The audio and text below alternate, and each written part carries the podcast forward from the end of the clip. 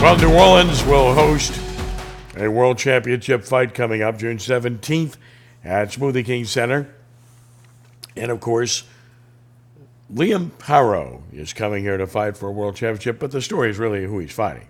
He's fighting the champ, the WBC light welterweight title holder in the world, and of course, a New Orleans native.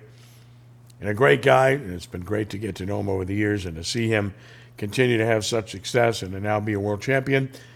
And coming here to defend to his hometown, always a pleasure to visit with the Rougarou, Regis Prograis. Regis, how are you? What's up? What's up, man? How you doing? I'm doing fine. You know, belated congratulations. Look, uh, what you what you did against Zepeda was awesome, and it was great to see. It was great to check it out as I did, and to check him out uh, when you did. Mm-hmm. You know, to show the kind of stamina that you have uh, to get him that late in the fight. Very impressive. And I guess first and foremost, you know, what's it felt like since you you took that title last November? How does it feel to have that belt, buddy? Oh man, well, you know the history. You know, I'm, I'm actually a two-time world champion, so this is the I know that. time I got the belt. You know, I know so, that. man, I know that.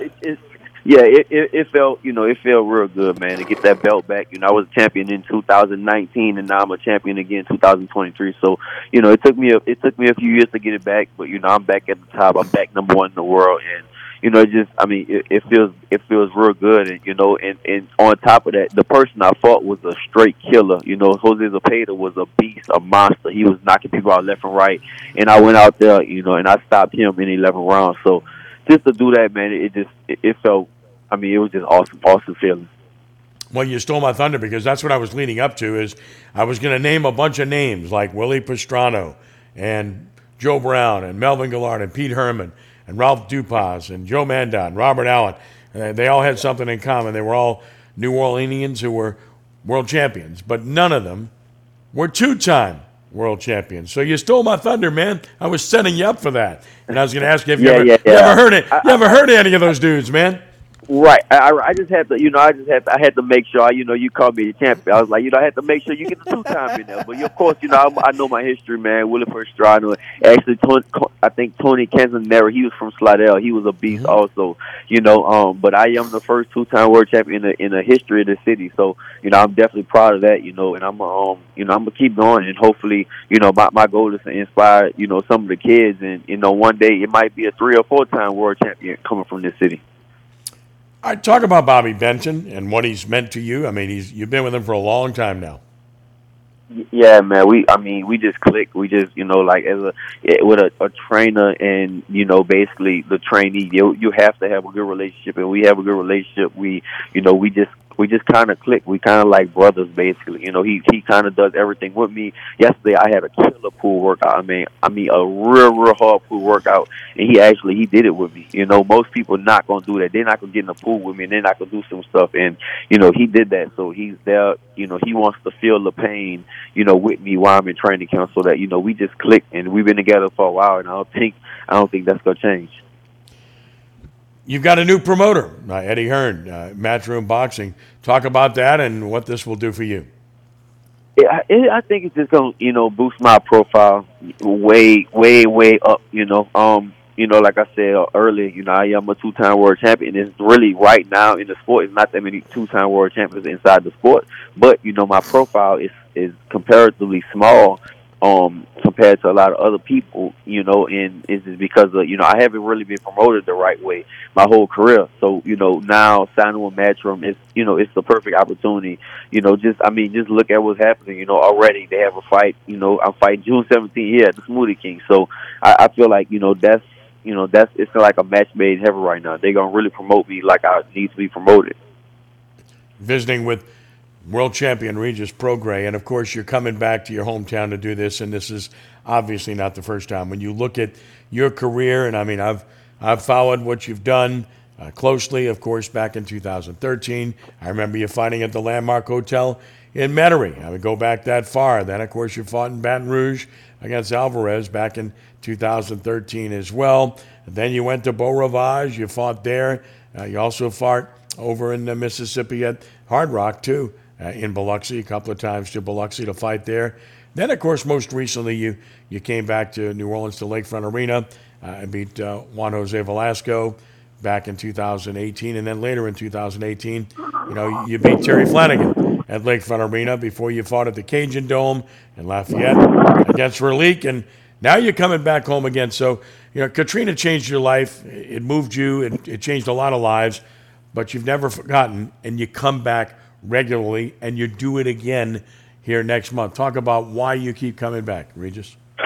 I mean, New Orleans is home, man. You know, it's always gonna be home. You know, I've been, I live, you know, I, I live different places. I actually, you know, I, I, I actually live. I mean, I'm always here. I actually own more properties here than I do anywhere else. You know, but I guess if I can say I live somewhere, it'll be in Texas. Um, you know, my kids go to school there, but I'm always here. New Orleans is home. Um, in New Orleans always has my heart. I actually, you know, people don't know this. I don't feel nowhere. I don't feel like I am home except when I am in New Orleans. Even though I am travel all around the world all the time, I just, you know, it, New Orleans is, you know, I feel like New Orleans is kind of where I belong. So, you know, I do everything, everything I do in other cities, other states, other countries. I do it, you know, basically with that in the back of my mind. I'm doing it for New Orleans.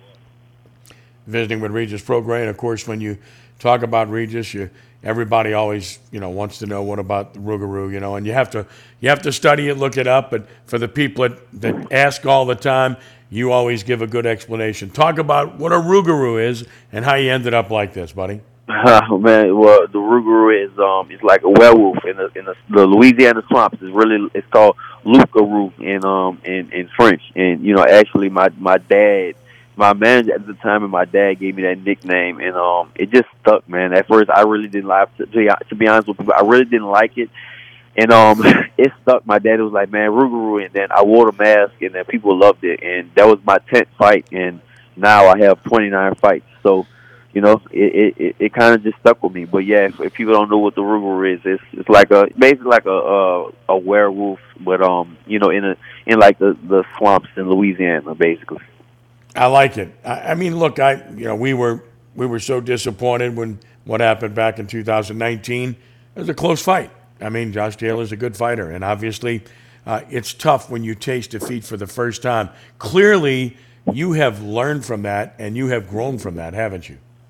Oh, of course, of course, of course. I wouldn't take that back. Everybody, you know, I mean, I kind of get this from Mike Tyson. He was like, "Man, what's his favorite fight?" And it was the one with Buster Douglas, the one he got knocked out and it's kind of like me with the same thing. The the fight, you know, the fight is the my best fight is the one that you know I, actually lost, and it's because I feel like I got way better off it. You know, you learn from your losses, not from your wins. Basically, you you learn more from your losses than your wins. And you know, I wouldn't be where I'm at right now. You know, like I said, I'm a I'm a two time two time world champion. I'm number one in the world in my division. So, you know, if I didn't get that and learn from it, I wouldn't be where I'm at right now.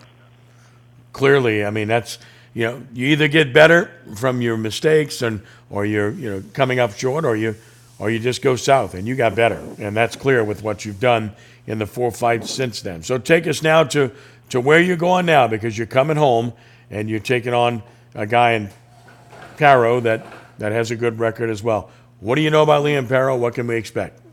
Well, he's an Australian fighter. He's undefeated. You know, that's kind of what I know. He's undefeated. Um, you know, he's coming. He he's saying big words right now. He's saying he's gonna come shock me in my hometown and do all kinds of stuff, saying a lot of big stuff. So, you know, he like you know him being being undefeated. You know, of course he wants to win it. I mean, I'm the number one guy in the world, so of course he wants to dethrone me. Everybody I fight is gonna they want to dethrone me. So, you know, for me, that's all it takes. Um, I don't really have to know too much more about him. I just know he wants to beat me really bad and become a you know the world champion and um, try to take me off my throne. A lot of people feed off of their opponents' words and they create these, you know, these, this whole wall of man. I, I want to hate this guy. I want to kill him. What do you do? How do you prepare? Do you try to? Do you use that as motivation, or do you lock it out and you just focus on yourself? I'm really focused on myself. You know, one of my one of my good friends in boxing is the great Roy Jones Jr. And I asked him before one of my fights. I said, Roy, like, how was your mindset before you fought? And he told me he was like, man, like I just I just want to show the world what God gave me, and that's kind of what I want to do now. I just want to show the world my skills. You know, I work really hard at training camp.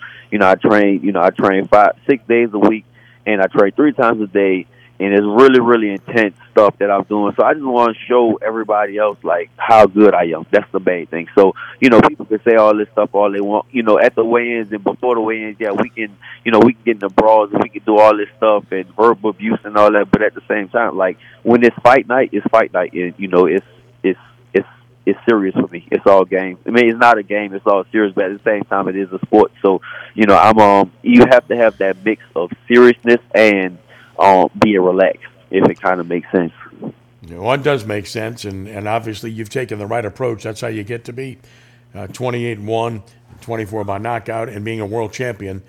Clearly, that's how you've gotten here. So, you've got Paro. It's June 17th, 2023, next month, Smoothie King Center. You can get tickets at $20.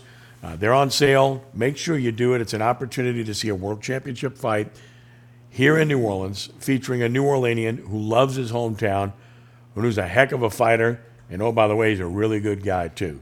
We just Oh, man, thank you, thank you, thank you. Yeah, make Really? sure y'all come. It's gonna be Smoothie King Center, June seventeenth. You know, it's, it's gonna be fireworks. It's gonna be a movie, and you know, not only me, we have a lot of other guys on the undercards, local New Orleanians, and um, you know, then we still they have a lot of other um guys from Matchroom. They're gonna be fighting on the card also. So a lot of good people coming up that you probably people see on TV already. So it's it's gonna be a, a wonderful night. really appreciate you, Regis. Look forward to next month and appreciate your time tonight. Nothing but the best, my friend. We're all here for you, man. All right, man. Thank you. No problem. You got it, buddy. You got it. Regis Prograis, the champ. All right,